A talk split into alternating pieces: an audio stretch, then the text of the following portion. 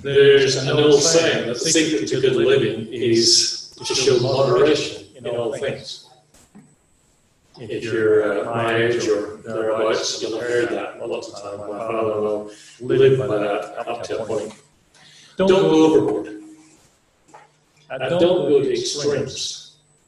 Don't become obsessive. Don't become overly invested in anything. Show moderation in all things. Now, in lots of ways, it makes sense, doesn't it? But the question I put to you now is can it be applied to our commitment to Christ? Does it work in the church? So moderation works like this. Uh, alcohol is fine, uh, just don't get wasted.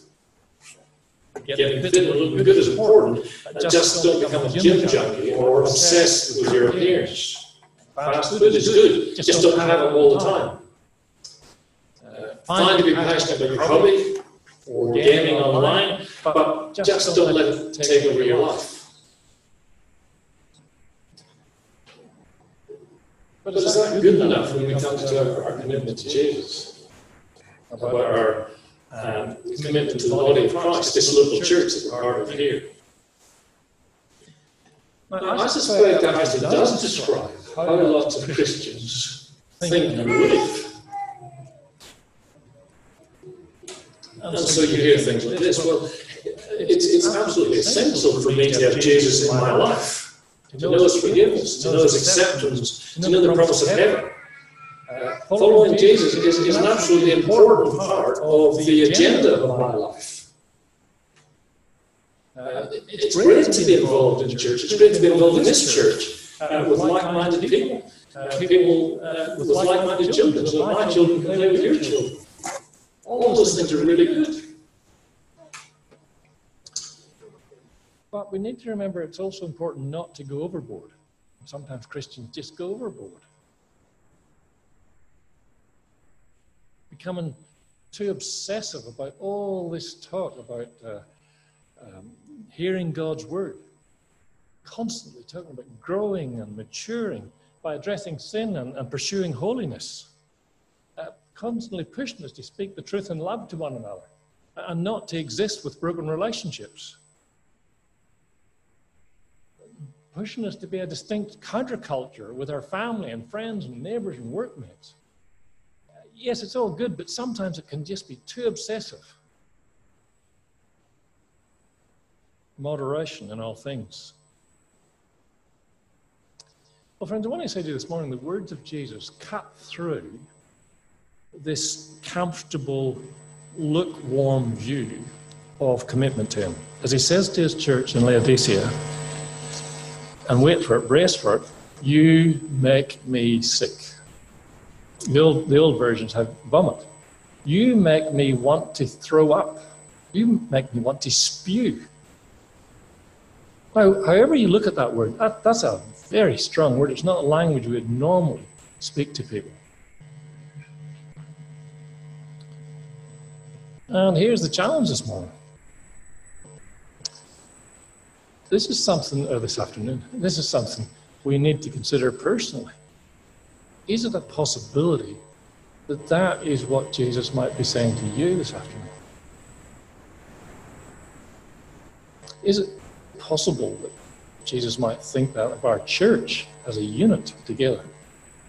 I'm going to pause now and just pray so that we might be able to, to proceed with, with these confronting words. Let me pray. Lord, your word always uh, challenges us, it burns us. And particularly now, Lord, we need your help. We pray that we might genuinely be able to sit under it. Begging you, Lord, even as we face these confronting words, to expose ourselves to ourselves so we might see ourselves as you see us and that we might be able to turn to you and make corrections as they're necessary. Help us to hear Help us to thank you, Lord, for pursuing us and pointing out where we need to be corrected. And I pray in Jesus' name. Amen. Now, as I normally do, and have done through these uh, seven letters, we, we, need to do some revision just to bring us up to date and get, get fresh again what we're trying to do in this uh, series, this reset, church reset series based on Revelation 1 to 3. And the aim of the series, you might remember, is to, is to get us thinking primarily. Thinking about what? Well, thinking about our strengths and weaknesses as a church, thinking about how we think about church, and where necessary, making changes in either our own thinking or our practices together here, so we might bring our thinking and our practices into line with what Jesus wants and demands of his church. And we said that revelation is, by definition, the word means, is a revealing of the events of our world uh, from God's perspective. And we've said right through, it's a real eye opener. It's a real eye opener to see how Christ thinks about his church. Even now, as he rules the world from heaven as Lord of this heaven and earth, the church is central to his attention. It's his passion, always has been, always will be. It's central to God's purposes and salvation. And then it was a real eye opener on top of that. In these seven letters, remember we said that seven symbolizes completeness? And so Jesus is, is writing to his church in all generations. He's died for community, resurrects community, in local churches like this one. And what does Jesus demand? He demands that local churches like this reflect his passion. My passion is this, says Jesus, and I expect to see it reflected in churches. And so these seven letters together, as I've said over weeks now, have become a, a diagnostic a snapshot of the health of our church and churches generally. And they've been confronting, haven't they? Jesus demands that we maintain our first love, our passion for Him, and that we don't give our hearts away to somebody else. We don't allow someone else or something else to steal our hearts we've got to be committed to serving Jesus, even if it means feeling the hatred and exclusion of this world. We've got to avoid creeping compromise, things that would just generally knock the edges off our distinctiveness as Christ's people.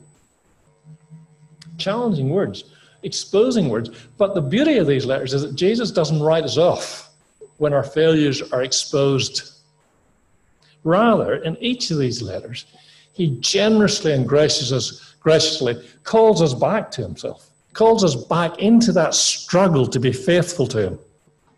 And he does so with the promise of help and healing through the power of the Holy Spirit within us. And he does so with a wonderful encouragement of being with him and being like him in heaven.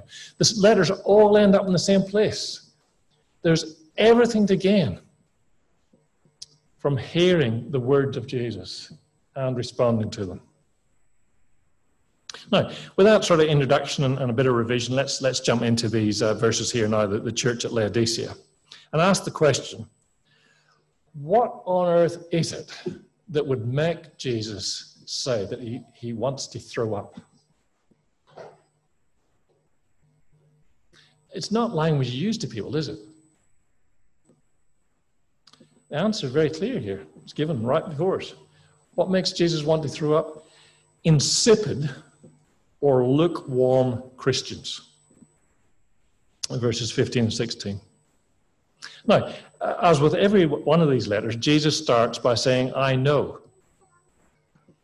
Jesus clearly knows every thought, every action, every attitude within his church. And more than that, he knows the local situation he is, after all, the Lord of the universe.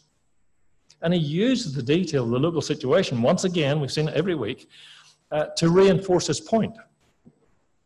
So, uh, this hot and cold thing. Well, the, the city of Laodicea had a problem with water supply. On the north side of the city were some very, very famous and well used uh, hot thermal springs. The water was laden with lime beautiful to bathe in, but everybody knew that if you tried to drink it, you would immediately vomit.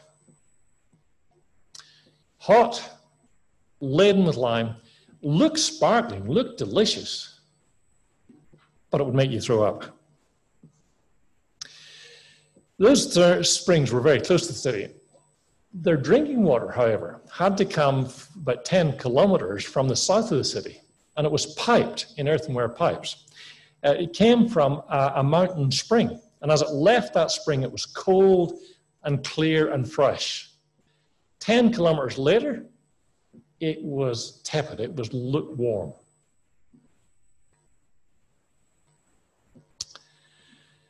Refreshing when it starts, satisfying, but by the time it got to the city, it was no longer either satisfying or refreshing, in spite of how it looked. So, what's the point here that Jesus is making? Well, I think it's really important to say that Jesus is not just trying to find something positive to say. It's not as if he's saying, well, okay, uh, here's the comparison between there's cold here and there's there's hot here, and in between you're lukewarm. And so what I really want to say to you is, that, look, yeah, lukewarm is better than being cold, but it's not quite as good as being hot. So I want you to move that way a bit. I don't think that's the comparison at all. He's not encouraging them uh, to think moderation. What he's doing is he's calling them out because they were insipid. They were nothing type Christians. They were neither refreshing nor were they therapeutic or healing. Neither refreshing and satisfying to Jesus, nor healing and soul refreshing to their city. They, they were just there, but they were nothing. So, what, what are the symptoms then of being lukewarm Christians? Well, again, we don't have any details of what actually was going on in the church, but the picture stands very clear without that. Clearly, again, like some other churches, they had lost their distinctive, they had lost their shape as Christians, they'd lost their gospel identity. They seem to have lost a distinctive Christian lifestyle. And it seems to me that they're neither clearly identified with and shaped by Christ and the gospel, nor are they sort of clearly stepping away from the gospel and being shaped by their society. It seems to be a little bit of this, a little bit of that. Moderation. Trying to do both. And it was expressed in, in sort of cool indifference and half hearted commitment to Jesus moderating, moderation in all things applied to the church. And so I think, as I said in my introduction, we can say this about the Christians at Laodicea they were moderately committed to Jesus, moderately influenced by Jesus, moderately committed to his body, the church. They're quick to identify as followers of Jesus, but not interested at all in a whole of life, wholehearted response of obedience and loyalty to the mercies of Christ, the sort of response that Paul speaks about in Romans chapter 12. They were happily identifying with Jesus, but, but careful not to do or say anything that would open up a gap between them and their non Christian friends or, or their workmates or their neighbors or their wider family. They're happy to make a lot of it being part of the church. Yeah, this is a really good church. But then you've got to understand that, well, if there's a family event on, my biological family event, then that really always needs to take priority. You see how it works? And, and I suspect you'll find it very familiar. They were moderate in terms of their commitment to Jesus, but he's far from moderate in his response to them. Trying to think of a, an illustration to, to ram this point home, and, and this is the best I could come up with. You can deal with what you like, but it's as if Jesus is saying, Now, look, I'm not going to be that little puppy dog that everybody admires, everybody pats, but nobody really takes seriously. To be treated like that, says Jesus, really makes me sick to the pit of my stomach. Really sickens me.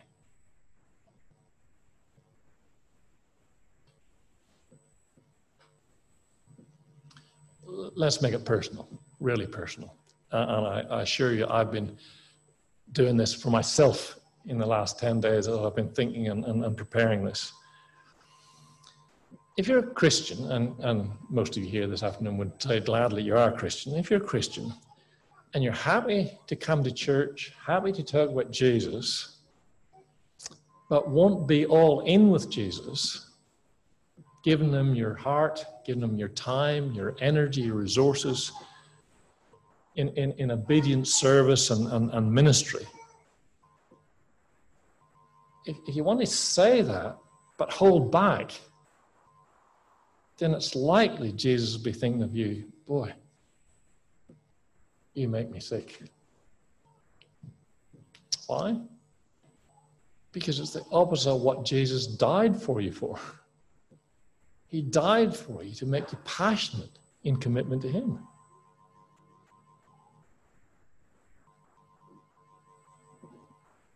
So we need to do the taste test.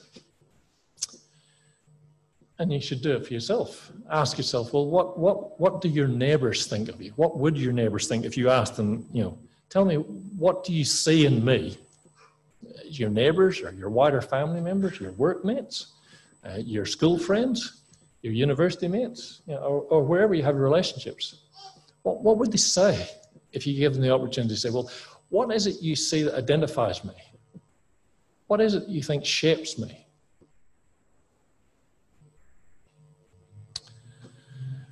Would they say your identity and meaning and purpose and focus in life? Would they say your lifestyle and orientation? Would they say the way that you use your money and your leisure time?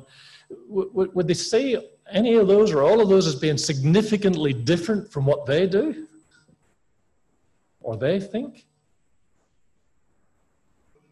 Or would they see you and say, well, actually, no, I think you're pretty much like me.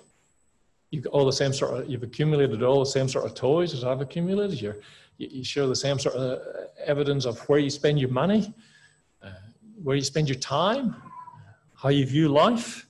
I, I recognize that you do have some different lifestyle choices. You, I, I know you go to church, and I, I, understand that you don't swear, and you don't get drunk, and you don't tell dirty jokes. But, but apart from that, yeah, I, I think you're pretty much like me. Wow. That would be a, a terrible conclusion, wouldn't it? If this is you, and I, I, tell you again, I've been considering this a lot over the last two weeks. If this is you, it sickens Jesus because he died to free you from this empty way of life. Remember 1 Peter chapter 1? This empty way of life handed down to you from your forefathers. He died to free us from that. And it would sicken him to say that we has died for people that for whom he paid such a high cost have just strayed back into that. He died to make you passionate for him. Another uh, symptom of being lukewarm is, is comfortable self sufficiency. Look at verse 17 and just, just feel how familiar this verse is, these, these, these phrases are. I mean, it just hit me between the eyes as I was preparing. For you say, right? Remember, there's a contrast here what Jesus says and then what they say, or the other way around, what they say and then what Jesus says. For you say, I'm rich. I've prospered. I've done well for myself. And I'm sitting pretty. I need nothing. Life's good.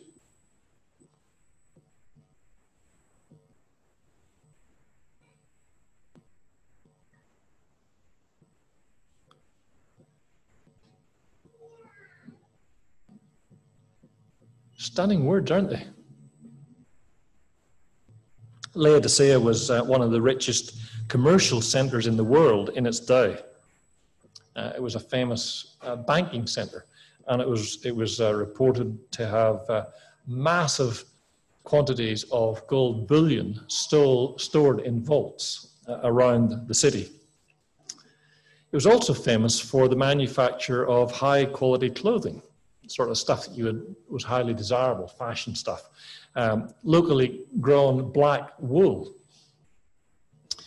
And it was also famous for uh, a medical school where they had uh, come up with a, an ointment uh, to offset the development of glaucoma. It was a pretty advanced city. It was a very prosperous city. It was a self made city. There's also a strong Jewish community in the city, apparently about 20,000 of them. And it worked like this they, that is the Jewish community, attributed their wealth to God's special blessing of them. And the wealth of the city, by der- derivative means, God blessed the city because of them. In other words, they looked around, they saw their comfortable security as evidence of God's blessing.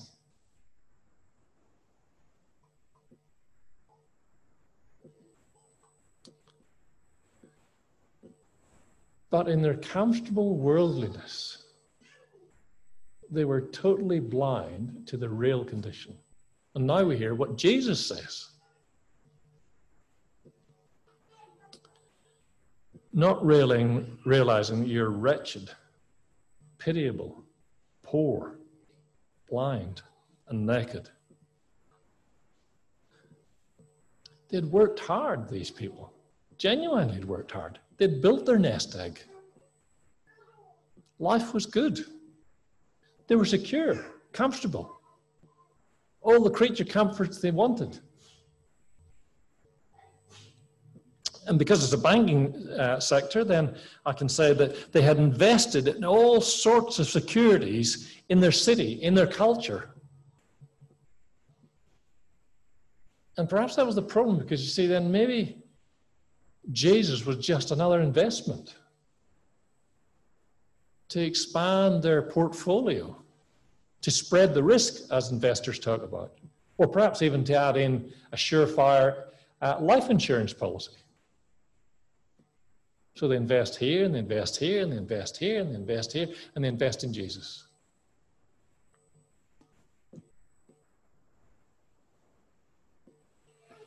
And Jesus is scathing in response to them. Rather than being rich and respectable, Jesus calls them bankrupt and pathetic. Rather than being healthy and having good eyes to see life as it is, Jesus calls them sickly and blind. Rather than being well dressed and fashionable in their black woolen garments, Jesus calls them shameful, naked.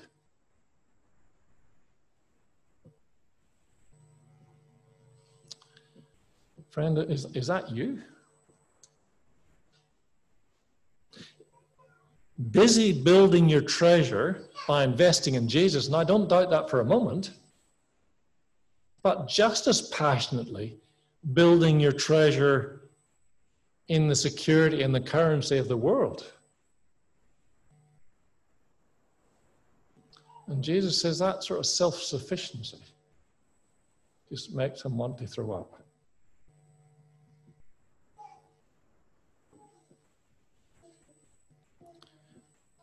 Why is there a lack of passion for Jesus?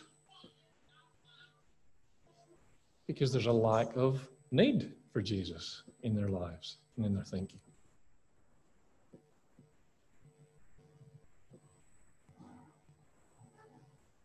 So, how do we reset our, our spiritual thermostats? The situation in Laodicea is extreme, but far from hopeless. Verse 18, as in all these letters.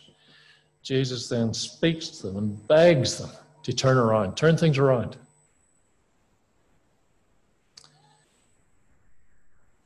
Uh, verse 18 uh, I counsel you to buy from me gold refined by fire, pure gold, so that you may be rich, and white garments, so that you may clothe yourself, and the shame of your nakedness may not be seen, and salve to anoint your eyes so you may see. So, what's how do we reset our spiritual thermostats? Well, first is to desire Jesus alone. He, he's the currency that never devalues. People turn to gold in times of trouble. That's happening at the minute through the pandemic. Price of gold soaring. Uh, it's seen to be secure. Well, in the old, in, in ancient uh, Near East, it wasn't always secure because there's a lot of impurities in gold, and you could be buying something that wasn't really what you were buying. Jesus says he's pure gold, absolutely pure gold. You're getting your money's worth in Jesus, as it were. And again, the history of the text is the history of the city is written into the text. Because Jesus really saying to them, hey, you guys, your security for the future is not in gold bullion, in vaults in this city. It's in me, the true treasure. So it's as if Jesus is saying to them, hey, guys, be passionate in doing business with me. Invest everything you have in me. Come to me for gold. Come to me for treasure. and you'll have full restoration into close fellowship with Jesus forever. These last verses are all about fellowship and being with Jesus and the promise of being like him forever in heaven. So Jesus is saying, look, if you want to hoard currency, hoard my currency and you'll be truly rich. Make it your desire to be dressed by me in white garments, which, which we said over the last few weeks is, is the cloak of uh, justification, acceptance by God, righteousness. Come to me and be dressed by me, says Jesus, and you'll be dressed in righteousness that will never go out of fashion, never wear out. Will never leave you embarrassed or ashamed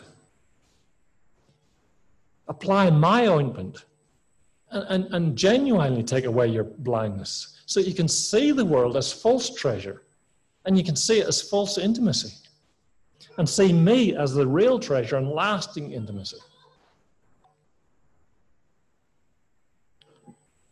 So the point is very simply, see, when they assess themselves in physical terms, they genuinely could say, I need nothing. But once they realize their spiritual bankruptcy, their helplessness, their offensiveness towards God, then they were in such dire straits that they could no longer be half hearted towards Jesus. They needed to throw themselves on his mercy. They needed to respond to his mercy and say, Wow, I've been chasing security here when all the while it's been here.